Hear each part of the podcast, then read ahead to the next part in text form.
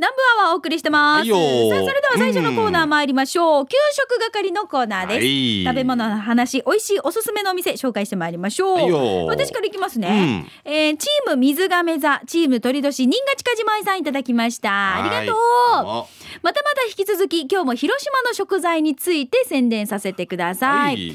えー今日もまたレモンで南部アワーに突入します。4回目はレモスコ味の見てください。ポテトチップスです。美味しそうじゃない？うんレモスコ。うん、ほら前に紹介したレモスコがあるじゃないですか、うん。それを使ったポテチでレモン味のポテトチップスではあるけどタバスコの辛さが絶妙に混じり合ってこれもビールのおつまみにいただける超おすすめです。しんちゃんとミーカーこの前ネットでマンゴーを買ったんだけど出張中に届いてしまって帰ってきた頃には熟しすぎてしまったようで渋みがあってさあの感動の甘さ体験できなかったってばマンゴーって美味しいよね。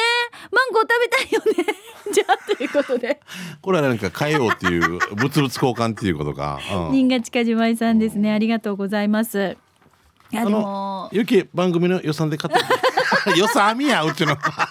どこにどこにどこにストックがあるわけ俺たちのな、うんでもレモンスコー味これ酸っぱ辛いわけでしょ？レモンのその酸味とうん。辛さと、美味しそうね。酸っぱいやつってさ、うん。梅干しとかもそうだけどなんか体にいいって感じするよね、だしこの話をしてるだけでも口の中がこのちょっと酸っぱい感じになるね。ね。不思議ね。不思議ですね。はいさあ続いて、えー帰ってきたシャバドゥンです、はい。えー早速ですがシャバドゥンの味噌汁機構第98回目のお店は宜野湾市のお店ズミヤ食品です、えー今回の味噌汁の具は人参ネギ豆腐ポークそして軟骨早期と、えーお店自慢の今湯入りかまぼこが入っていてやっぱり何かの葉っぱと何かの茎入り卵は固めでしたがご飯の上にオン。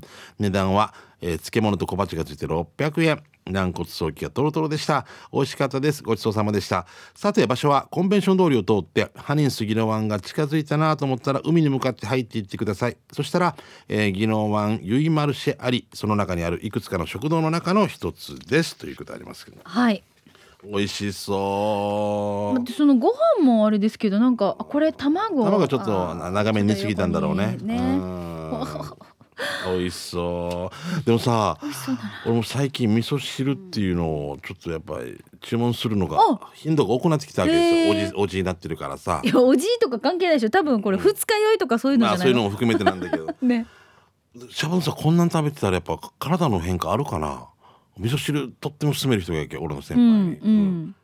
これだけやったらやっぱなんかでも沖縄の味噌汁は野菜が具沢山だからね、まあまあというとカツ丼もあの野菜は多いよな。いやでも多分味内地は。噌汁の、うん。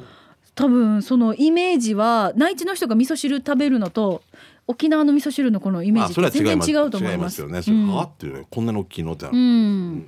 はいじゃあ続いて金次郎さんいただきました。しんちゃんさんみーかさんお疲れ様です。金次郎です、本日もカロリー摂取にもってこいのこの情報。浦添市アハチャにあるラーメン店鉄麺えにしこちら時たま肉イベントと称しチャーシューもりもりラーメンを提供しているんです。またスープも豚骨ベースで塩味噌から選べて豚骨好きにはたまらないですたい、えーたまたま近くを通ってカロリー摂取をしてまいりました僕が注文したのはダブルチャーシュー麺見てくださいあくさみよこれ。厚さ2.3ミリ23ミリあるチャーシューが8枚も入っていまあーしゃべよすし。んちゃんさんまだまだ驚いてはダメですあ？ダブルチャーシュー麺の上を行くメガチャーシュー麺なるものがあるんですはし。あ これですね肉のバラだよ。お肉のお花だよな。画像が添付されてるんですがこれはあのーお店のね、えー画像をちょっとこうお借りして今見ておりますが何枚チャーシューが乗ってるかもわからんものでしたよ。スープはしっかり豚骨エキスを抽出してて美味しかった。調子に乗ってご飯ものも頼んだし後悔したのは内緒でかっこ笑い。お二人様もぜひ行ってみてください。8月19日追伸ですが南部祭り私金次郎も参加させていただきます。はい。こういった集まりに参加するのは初めてですので皆様お手柔らかにお願いします。じじゃあお仕事頑張ってきます。ということでいただいてますね。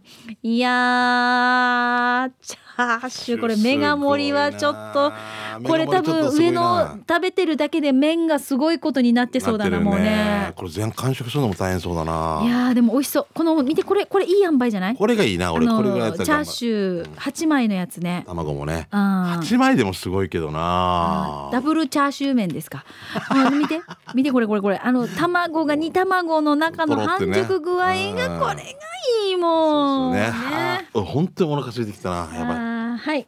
えー、ポジティブなぽっちゃりポジッチャリなやんばるのキッシーさん、はい、ありがとえーこの前いつもは定休日なのにお店の前を通った通ったら空いていたんで沖縄市にあるつけ麺ジンベエに初めて行ってきました。お店に行くと食券機に濃厚魚介、えーぶ魚介豚鶏つけ麺？うん。全てだなこれ、えー特製濃厚魚介豚鶏つけ麺の他に限定麺として辛口冷やしカレー風そばがあったんだけど、混ぜそばじゃないのか、えー初めて来たんでお店の看板メニュー濃厚魚介、えー豚鶏つけ麺の第850円とラーメンには欠かせないご飯100円を注文、えーつけにはつけ麺を美味しくお召し上がりいただくためにと書かれたディスプレイがあってそれを読んで味の妄想をしながら商品を待っていると、えー、もりもりに盛られた麺と美味しそうな香りを漂わせたつけ汁とご飯が到着。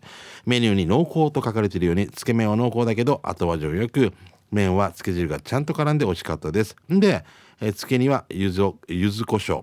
ニンニクのたまり醤油漬け。シークワーサーの調味料が分かれていて、麺にそれを混ぜてつけ汁と食べるとそれぞれの味が楽しめます。まだちょっとずつ変わるんだ味が。ね、えーそれぞれの味を試した上でオイラが気に入ったのはシークワーサーとニンニクのたまり醤油漬けの2種類混ぜ。シークワーサーの風味が鼻から抜けて後から来るニンニクの風味は、えー漬け汁の味を壊すことなく美味しかった。あーもうお腹すいもうデージもお腹空いたな。最後は漬け汁もスープを足して完食しました、えーつけ麺ジンベエの営業時間11時半から16時まで売り切れ次第終了ですね。定休日は木曜日日曜日祝祭日となっているけど8月いっぱいは木曜日のみ定休日とのことなので今まで日曜祝祭日で行けない方はぜひお店に行ってください。詳しい情報はググったり公式ツイッターでチェックということです。はい。死に美味しそう。あ久しく食べてないなもう。つけ麺。なんかうん。あ食べたいです。ーすいた次いきます。ともぶんさんいただきました。いつもあなたのそばに素晴らしい日々。そば39杯目は沖縄市合わせのコッコロコです。ピンときたあなたそうなんです。以前高座高校近くにあったコッコロコハウスが3月7日に移転しお名前もひらがなのコッコロコに変わりグランドオープンしました。移転するみたいよーって昨年末メールしたけど覚えてないかな。以前はチキンの販売と店内は普通の食堂でしたが今はランチタイムには食堂として空いているけど普通のチャンプルーなどのメニューが残念ながらなくなってました。それはショックだな。がチキンが関係するようなメニュー構成になっていて注文したのはチキンそばです。見てください。ブログって便利なもんで調べてみたらチキンそばを食べたのは10年前。6月23日以来2度目。添付した3枚目は10年前のチキンそばですあー紅生姜ネギ昔は最初からかけられてたけど今はね別の皿に添えられてました、あこれはねだからこれが10年前前の前ですね、別の皿に添えられてたってことね。うーん、えーかまぼこ2枚。太った錦糸卵チキンはニンニクたっぷり盛られたチキンをどう食べようかと箸を伸ばしたらそのままスライドして倒れました。3等分に切られてましたからね。そのままスープを飲みニンニクがある部分を混ぜて飲むと2度楽しめる。最高にうまいです。まず入店したらすぐカウンターで注文。入金するシステムです。水麦茶コーヒーはセルフサービス。他のメニューはとんかつそばセット。白身魚フライ、えー白身魚フライそばセット。キーマカレー丼。コッコスタミナ丼っていうのもあったね。シャバドゥンさんカレーカレー。チキンの丸焼きコッコロコの場所は沖縄市合わせです。329号線高原十字路から合わせビジュル向けに曲がりずーっとマットオーバー。左手に焼肉パラダイスキングコングが見えたらすぐ向かいの右手です。営業時間は10時半から夜8時まで。売り切れ次第終了ね。ランチタイムは11時半から午後4時まで。定休日が火曜日。だから今空いてます。やっぱりそばが好き。コッコロコのチキンも好き。ということでともぶんからいただきました。チキンそばってすごいな。あのー想像を超えるようなん。ゴロゴロしたチキンが乗ってますねこれね。ね。塊で乗ってます。びっくりしますこれ。はい。はい、えー、うまごんさんから来てますね、ありがとうございます。えー今回はミカが毎日通過している那覇市山下交差点付近の居酒屋桃玉菜さんを紹介します。桃玉のえー桃玉ひらがなで長菜っぱの名ね、桃玉菜なのかな？桃玉菜だろうな、ん。えー4名ほどが座れるカウンターにテーブル席が2つ、うん。奥にお座席があるこじんまりとしたお店を素敵なビール上宮の野葉根葉かな野葉出身のごご夫婦が営んでおられます。ここでいただいた身柄の白あえ500円と炙りソーキ650円。見事な一品でした。写真はないけどずっと飲めます。この、え2品でずっと飲めますよ。お二人さんフラッと寄ってみてくださいね。場所は山下交差点をイオン那覇店方面に行くと左側にあります。座長西町の野菜ソムリエ以上です。ということですけど、はい。なんとなく住住所出てきました、うーん。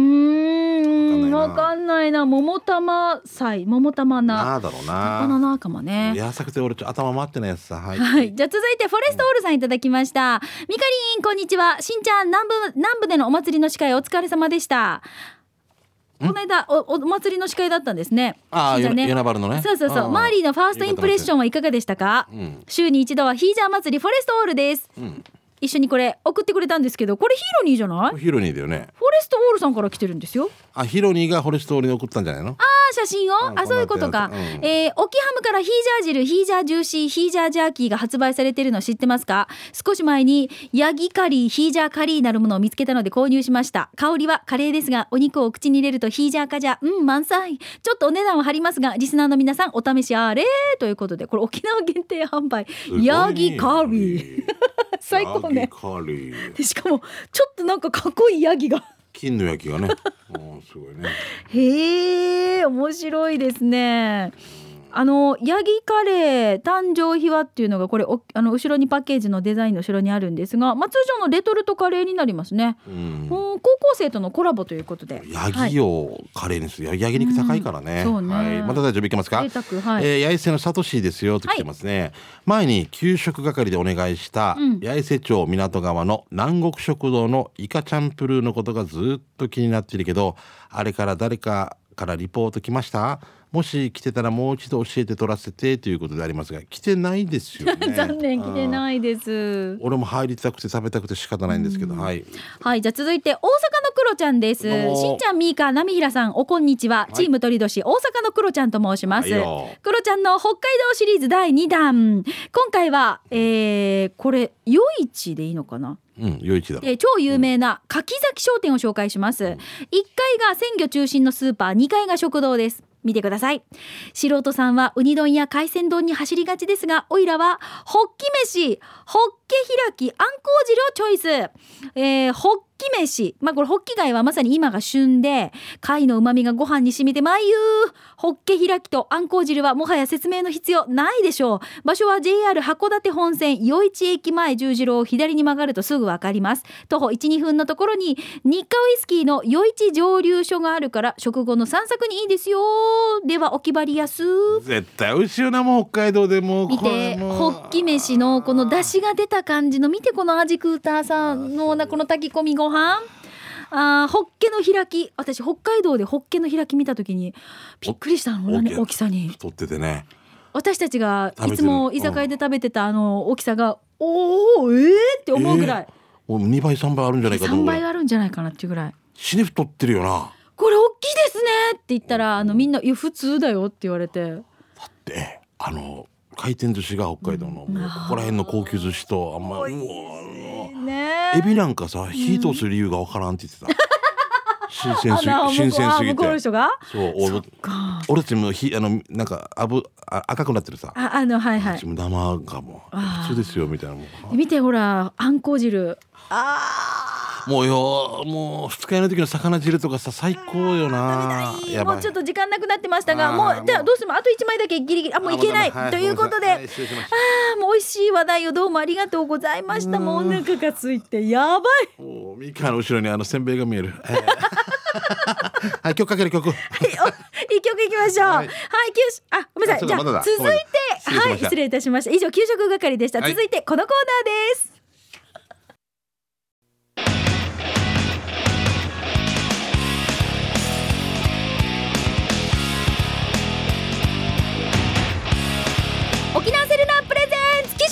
ラックンロ。このコーナーは地元に全力、au 沖縄セルラーの提供でお送りします。はい。さあ。今日人口密度が高いですけどね。そうですよ。ね。もう8月に入り、うん。しんちゃん大きな決断したんですよね。そうなんですよ。46歳になったということで、はい。もう見えない圧力とかですね。いろんな各種団体からの要望も受け,、ね、受け付けましてですね、はい。はいもう立候補することにしました、違う違う違う、うん、南城市から那覇市長選に立候補その前に非選挙権もねえんどや。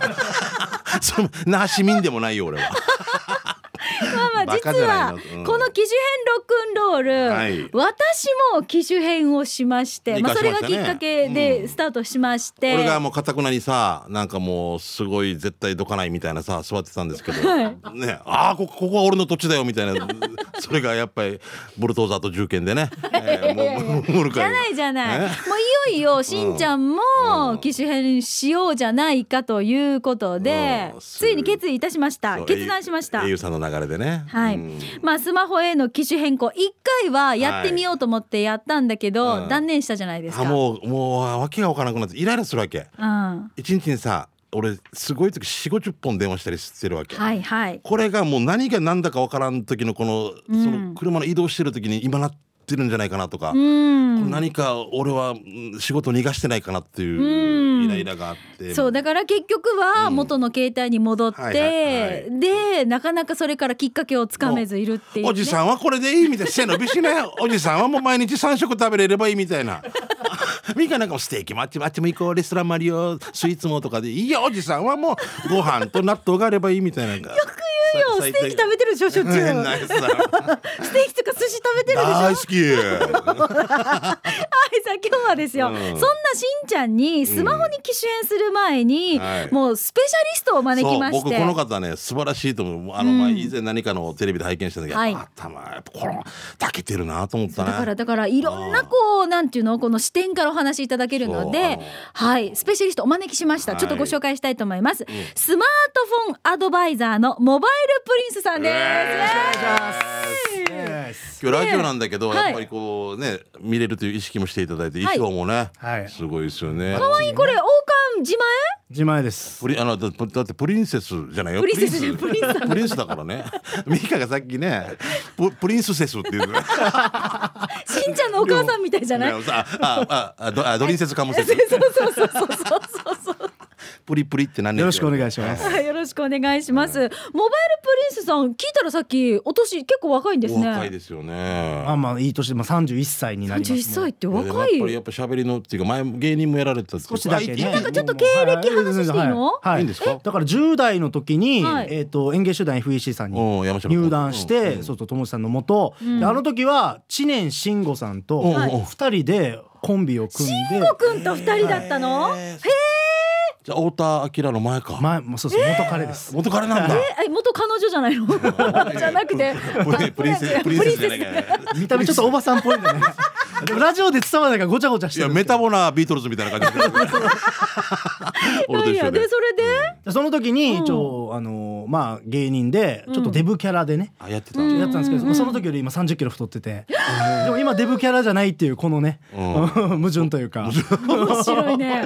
今こそ売るべきだろみたいなところね。面ね。白いねじゃあ。そういうお笑いを目指した瞬間もあったけれども、ん。その後は、そうそうもうそれででももうやっぱりこうねあのダメだってことでちょっと挫折して、うん。はい。でお笑いが好きでもう芸人になるってしか考えてなかったので心に穴が開いたとこに、うん。携帯がゴッと入ってきて。入ってきたんだ。埋めてくれたんだ。そうなんですよ。だからもうそこから2年ぐらいはうん。友達ともあんまり連絡取らずに、はずっと携帯のことばっか考えてて。研究をはい今となってはそれ良かったよね。先見の目があったもんね。そうまあまあ結果的に好きなものがまあ時代がまあスマホになって、んみんなスマホがわからないってなって、んそこでまあ仕事がちょっと出てきて、ねえ。それで今ははい。その携帯にはまり始めた時っていうのはまだスマホってなる前でした。出てないよね？1年だからな、うん。でももっと言うと、うん。僕まさしく au ショップで働いてた時期ああそういうことか、はじゃあもう毎日日々もう仕事と勉強と。でもう。だから仕事、事と趣味の境界線がなく、ずーっと携帯もずーっと携帯でいい状況だね。もう、はい、持っただけでわかるみたいな。ああこれ100130グラムだから W4 に S だなみたいな。おすごいな。でこれ行き過ぎると女性とかの顔見たら、あの人シャープ使ってそうだなとか。ああそうか、わかるんですよ。え私はどんなだった？あの強制ラ強制ラなんで笑うば？なんで笑うば？メーカーで決めるんだ。シャープジラ京セラジラ京セ強制ラい。やいいいいメーカーですけど今ちょっと聞きようによってちょっと失礼になるかな。変な間がね。ソニージラ瞬間的にちょっと言っていやでもでも当たってるんですよ。強制ラだったんですよ。本当？はい。へなんかこういうえ風にしてじゃあスマホの前にガラケーから入って、はい。そこからスマホに行くわけですけど、これはまたなんかこのギャップにちょっと驚いたりしませんでした最初？あでももう結局新しいものが好きうん。で延長線上にあったので、うん。だから僕ガラケーも好きだし、まあ、携帯も好きだし、んタブレットも好きだしっていうことそうで、今その4台持ってるもんなすごいよね。そうですね。ちょっとごめんなさいこれ見よがしに。え待ってノートパソコン。ノートパソコンでしょ？はい。タブレット。タブレットでスマホ2ス台。マへでーまあちょっとカバンにまたスタンバイ別の。み耳いくつあるのって言われないよく。でも電話はかかってこないんですよ。あ僕たちのオタクあるあるで。こんな電話持って誰からも電話かかるんです？よ あのススマホに書いてから誰からも一回も来ないっていう人もいるわけそうそうそう。リスナーにもよ。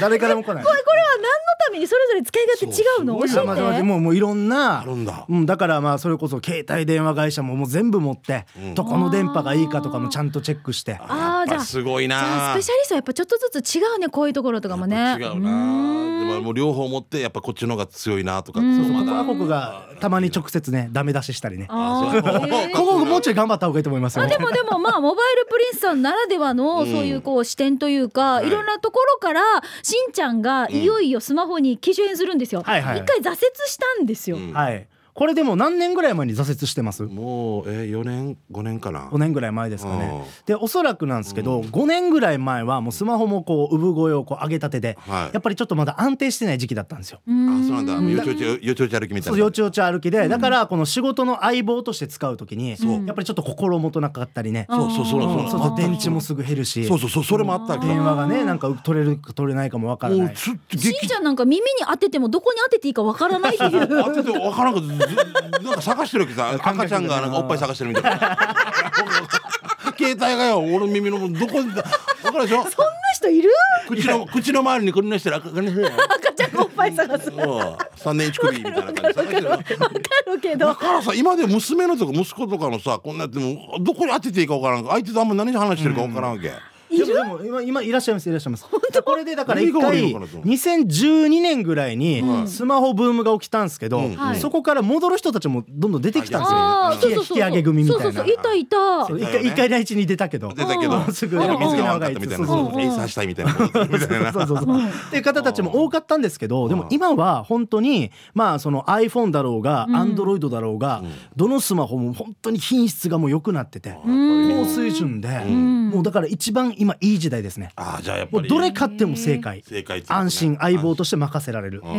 それをただ安心相棒でこっちはさ技術上がってるけど、はい。こっちまだ小学校2年生のままさ何歳 みたいな感じで お俺ね今こっちっていうのはね。俺がねだからそれにいきなりいや最近話がもうわからんけ何がなん、なうん。アプリがどうのこうのとかですよね。うん。だって高機能だからもう自分はこんな機能多分必要ないはずとか使い切れんはずとかいっぱいあるじゃないですか、はいはいはい。だからまずしんちゃんは長年の俺何からやったそうそう長年 au ユーザーなんですよ、はい。俺も二十何年だわけ？多分長予備深夜って年いうところ買ったわけ 一番街の中で来いって言われてから13万いくら払ったわけユンタクホンっていうのだったと思う。だからこのなんかスマホを使ったら実際にどういうふうにメリットがあるのかとか、長年使ってるとちょっとお得なプランがあるよとか、はいはいはい。そういったのってあるのかなやっぱり？えっとやっぱりまず今普通の携帯電話はい。使ってると思いますけど、はいガラケーですススマホに変えるやっぱりメリットとしては、はい。まあいろんなアプリが使う使えると。うん。うん。だからまあ LINE とかもね、うん。今はあれですか iPad iPad の方で iPad の方であの俺があまりにもアナログなんで仕事がやりにくいという事務所からの命令。で 社長なんだけど事務所から。だから LINE とかでも便利だなと思うわけ、はいはいはい、うんうん一発でみんなにうんそうですよね。グループ作ったのとかさ、そういうのはもうすごい考えてるんだけど、うん。おじさんはもうこれで十分みたいな感じだけどあのタブレット持ってるんですけど、でもこれが例えばタブレットとガラケー2台持ちっていうのは別に悪いことではないですよね。全然悪い、まあ、これはこれで正しい選択肢ですね、うん。だから電話はうん。結局ガラケーに任せる。電話メールは。そうそうそうそう。でそれ以外の調べ物とか、うん。何かプラスアルファのことはタブレットでやる、うん。まあ、持ちは持ち屋みたいな理論で専門業者2人にちょうど分担させるみたいな、うん。ボケツッコミでねちょうど綺麗に仕事するみたいな感じでそうそうそうそれハマってはいるんですけど、まあ、スマホの場合はどちらかというと一人で両方できる、まあ、スーパープレイヤーみたいな感じで。先発も抑えもできるみたいな、もう全部いけます。一人でもできる。打てだからるし。だからさあのモバイルさんさ俺一番やっぱダメなのが LINE でみんなこうなんか情報送ってるけど、この携帯しか見てなかった時に、はいはいはい。そう。返事が4時間後に「え支給」とか書かれてても。しんちゃんからこの間「ミーカー」って急ぎで連絡って来て私書いたんですけど返信既読が一向につかないっていう。これまあタブレットあるあるですよね。覚えてます？あ覚えてない 俺俺 iPad 持ってた？俺から俺から最初に LINE 来たから。それ以前の問題だな。そうだからそう結構歯がゆかったりするんでよ。なんです。すだから相手の方もねあのやっぱ LINE ってスマホでするもの、ということはすぐ見れるだろうみたいな感じでそうなんだね。うん、急ぎのものパッて送ったりしますけど、うんうん。こういうギャップが生まれるので、そうなんそういう意味ではまあスマホに変えると、うん。この LINE の返信時間が短くなったりとか、はいはい、ね。あとはあのカメラですね、うん。やっぱりそうだねまあ携帯電話もかなり綺麗なんですけど、ん。今のスマホはちょっともう群を抜いて、うん。ちょっとどうかと思うぐらい綺麗な写真が。わかるわかる、うん。撮れるので。もう分からん何百万画素とか言われてもう訳が分からなくなってう。でもうむしろ今画素は追ってないんですよ。うん画素数とか一時期もう2000万画素とか言ってたんですけど今は逆に1200万で抑えて画素は、うん。もうそれ以外のところを充実させるみたいな。こうえあれですか？広角レンズとかそんなのとか？そうそうそうもうレンズが広いとか広いとか。夜でも明るく撮れるとかあとはちょっと肌をきれいにねああるね触れないとかあるね美肌効果美肌効果スマホとか。あそういうのもいっぱいバリエーションが充実してきてるので今だから携帯だから写真撮らないっていう人もやっぱ帰ると楽しいし綺麗に撮れるし。本当に取らなくなっーあっという間に今時間になりそうです。ももう第一話もう終わりかも本当にないやあのさもう座布団4枚ぐらいちょっと、うんあとちょっとだからしんちゃんがスマホに多分変えるのはその使い勝手もそうですが、料金も気になるところだと思うんですが、これどうなりますか料金は、まあ、正直言うとちょっとやっぱり普通の携帯よりは上がります。上がるうんはい、ただやっぱりこのねそれ元取るぐらいちゃんと使えば、逆にその金額もねあまりちょっと高くなったなって思わないかもしれませんし最近またあの au の方では料金プランが、えー、と au のピタッとプランとか、ピタッとプラン。はい、段階でちょっと変わる、はいだから使った量に応じて一番無駄がないっていうものとか、いろんな選択肢がこうどんどん出てきてるので、だからさっき言ったように機種もどれ選んでもいいし、料金プランもまあ自分に合ったのが、まあ、どうにかして見つかるような時代になってきてるので、はい、もう一個先生聞いていい、はい。だってガラケーからスマホに変えていきなりどんな風なもののプランが当てはまるかわからないじゃないですか、まずやってみるしかないのか。やってみるのがまず最初。そうですね。だからガラケーでで例えば電話このぐらいします、はいはい。メールこのぐらいしてますって言っても、まあね新しく変えると使い方が変わるじゃないですか。はいはい。だから、まあ、こればかりはちょっと難しいんですけど、最初は一番真ん中ぐらいの多くの人が使う、まあ、ベターなプランをまず選んでおいて、1ヶ月2ヶ月様子を見て、はい。ね、あのこれがあまりにも少ないようだったら上げますし、まあ、これが逆にあまりにも余るようだったら下げる、こういうふうにして微調整はまたね、使いながらでもできていいけるので。ためになるねしんちゃん。まあ聞いてたら引き込まれるしよやっぱ変えないとなっていうのとあと逆に怖くもなってきてこんなに使いこなさんといけないのかみたいなゃんが今不安に思ってることも全部払拭していただけるように、うん。はい。えー今回だけじゃなくて、うん。あのモバイルプリンスさんにはまたね来週も再来週もはい。登場していただきたいと思いますので、はい。よろしくお願いします。よろしくお願いします。前回ははい、は。はい。ということで今日のスタジオの様子は、機種編ロックンロール YouTube でも YouTube でもチェックできますのでぜひ皆さんご覧になっていただきたいと思います、はい。モバイルプリンスさんこんな感じです、はい。ぜひはい。ぜひご覧になってみてください。ということで沖縄セルラープレゼンツ機種編。ロックンロールこのコーナーは地元に全力 au 沖縄セルラーの提供でお送りしました。さあそれでは引き続き刑事係のコーナー参りましょう。はいあなたの街のあれこれイベント情報面白看板見つけたなどなどお待ちしております、はい。じゃあ早速行きましょうね。私の方から紹介します、します。亀仙人さんからです、はい。ミーカーさんしんちゃんスタッフリスナーさん亀仙人から告知さびらわった糸満高校29期卒業生諸君。糸満市西崎にあるえー、水天楼別館で8月19日受付18時30分19時から22時まで参加費4000円で同期会がありますよ。復帰直後激動の青春時代。えー無感動無関心無責任はこの時代に当てはまらないようや、この日やあちまりようや。だから私は南部祭りを辞退する羽目にかっこなきって書いてますが、はい、29期生の皆さんです。はい、ぜひ参加ミしてください。カの大先輩たちね。はい、はい、さあ続いて、えーチーム牛乳屋総長やんばる娘さんですね、はいありがとう。えー日曜日の今日名護で暑い中、えー熱い戦いをしているよ。ん何って名護ハーリーリスナー男女でチームを作って漕いでいるよ。優勝は無理だけど楽しんで漕ぎますね。というすごいね、大丈夫ですかちょっと天気のことが言えなくてね。わかんないですけどね。うんね。はいははいい、じゃあ続いてトゥーナーさんいただきました。しんちゃん、みかさん、こんにちは。トゥーナーです。糸満のファーマーズでスイカが売られてたんだけど、スイカって転がらないために下にあれをくさ。でも見て、上に置かれてた。可愛いんじゃない？なんか上のものはちょっと鉢巻き封じで置いてますよね。なんかうん焼き鳥とか焼いてくれそうな感じ、そうね。私がやったわけじゃないからね。これ見て母と二人爆笑しましたということでいただきました。面白いね。思わず買っちゃいそうだよね。たこ焼きとか焼いてきそうくれそうな感じでももうスイカですよ。スイカ。スイカな。うん。今帰仁まあとか有名ですね、県産のスイカも取れますし県産美味しいもんね。うん。食べましょう県産品を。ははいい、えー、はいさいしんちゃんみーかスタッフリスナーの皆さんチャービラさいラジオネームカルシウム不足です、はい。掲示係でお願いします、えー、普天間で見つけた看板、うん。ブラックデビル。ブラックなビル。ほいじゃーとかもう懐かしいな。懐かしいね昔からあるのかじゃあ。俺これ初めて見た、ええあのわわあ前前でしうん。ょさんまさんでしょ？ええブラックでブラックデイビルでブラックビル。でやっぱなんか言われるのかな？似せないようにしてますけどね。完全には似せてないですよね。似せるとねまたなんか言われるかもしれませはいんけど、じゃあ続いてこちらファインディングベニーモさんです、はい。チャービラサイしんちゃんみーかねね全在や探してる皆さんもお疲れちゃん。角刈りのファインディングベニーモやいびん。この前バイクでパイプラインを歩かしていたら電光掲示板の表示に目が止まりました、菊のつゆブラ運がない、ね小さい菊のつうとつゆブラ。空がないバードワイザーの水着は見たことあるけど 菊のつゆのブラなんかねと思ったよ。と安静本日も安全運転で読んだね See you ということで。消えてしまったんだろうな。多分これ電光掲示板で下から上に流れるんじゃないですか？流れるけど固まったのかな？この瞬間は取れないのかなかな？電光掲えーでで菊のつゆブラ。うんマサトですみたいな感じでな。マサトです。ま積み重ねた鍛錬が。あーすごいね、はい。えー続いてともぶんから来てますね、さすが中の町。無断駐車よりも人を注意するんだね。っていうう、ん何です素晴からしいよ。何？専用駐車場なので、うんうん。ここで寝ないでくださいって。酔っ払って寝てしまう人ちょうどさ俺も中の町で見たことあるんだけど車止めがあるじゃん。はいはい。タイヤ止めるの、はいはい。あれを枕にうまくして